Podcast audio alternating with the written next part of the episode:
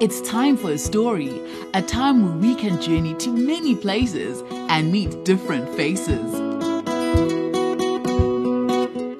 The Great Race, retold by Kiera Lee Hayes. Vusi was the fastest boy in the village. Every time there was a race, Vusi would win. Nobody can beat me. He boasted. I am the fastest. I am the best. Vusi's friends did not like it when he bragged, It isn't nice. said Akona.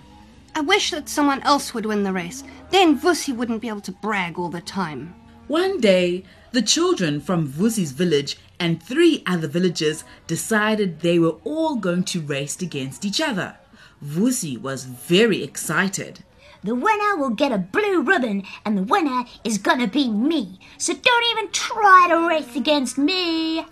Woo! Vusi's friends were very cross. They met together under some trees to talk. Okay, guys, this is what we're going to do. Said Jeso, the smartest boy in the village. We're going to tell our friends in the other villages about Vusi. They don't like people who brag either. So, everyone went to tell their friends about Vusi. He always says that we shouldn't even try to race against him.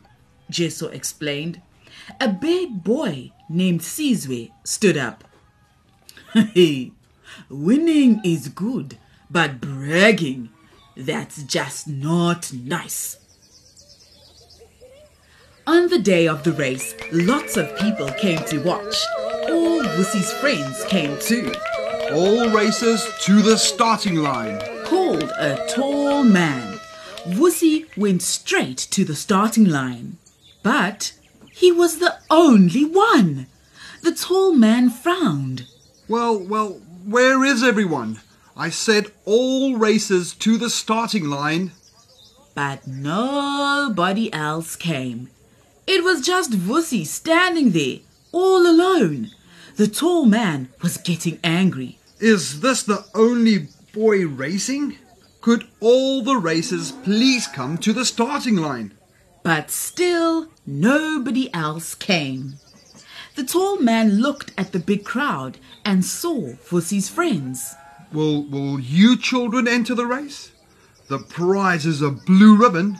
Don't you want to win it? Yes, we would like to win. said Akona.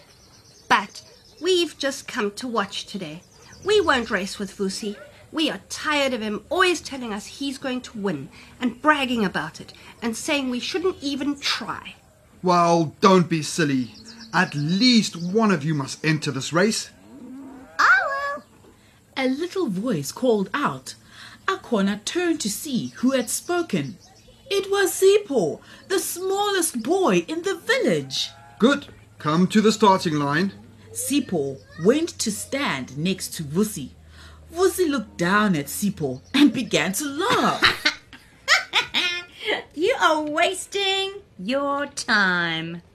I will beat you easily. You haven't won yet. said Sipho. Okay, guys. On your marks. Get set. Go! Vusi took off like a lightning bolt. He was very fast. Sipho ran slowly and steadily. When Vusi was halfway around the racing track, he looked over his shoulder. Sipho was far behind him. Vusi stopped to take a breath and suddenly had an idea. I'll, I will just wait here for Sipho to catch up.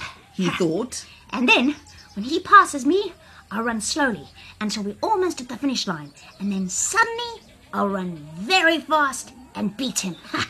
So, Vusi stopped and waited for Sipho to catch up with him. Keep going, Sipho! Akona cried. Sipho ran and ran as fast as he could, and as soon as he passed Vusi, Vusi started to run again. But Vusi wasn't running very fast. Everyone watched the two boys. The crowd cheered. Sipho and Vusi were nearing the finish line now. Just as he's about to cross the finish line, I'll run ahead of him and win.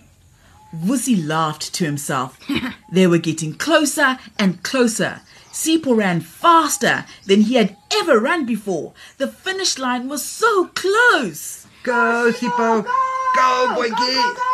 Just as Sipho was about to cross the finish line, Vusi closed his eyes and put on a burst of speed to get across the line. But Akona and Jessel started clapping and cheering and ran straight to Sipho. Well done, Sipho. What are you talking about? Asked Vusi. I won. Akona, Jessel, and Sipho looked at Vusi, who was frowning. Sipho won. He won. We saw him win. Vusi folded his arms. Don't be silly. You'll see. Just then, the tall man came over to them. He looked at Sipho. You ran very well today, Sipho. Here you go.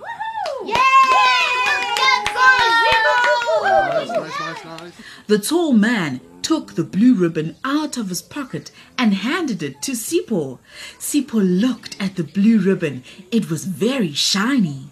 Thank you very much, sir. Then Sipho turned to Vusi and said, You ran very well. Vusi looked down. So did you. Then after a bit, Vusi said, Maybe one day you'll be as fast as me.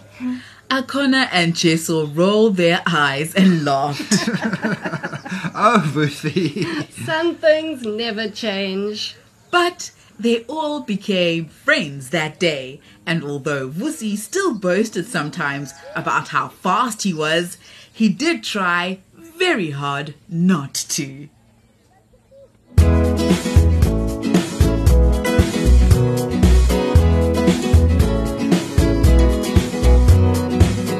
And so we come to the end of today's story on Nal'ibali, produced by Vion Finter, Cassie Lowers, and Leon Fisser. I'm Celia Ngalane. Be part of Story Power with Nal'ibali and read a story anytime you want.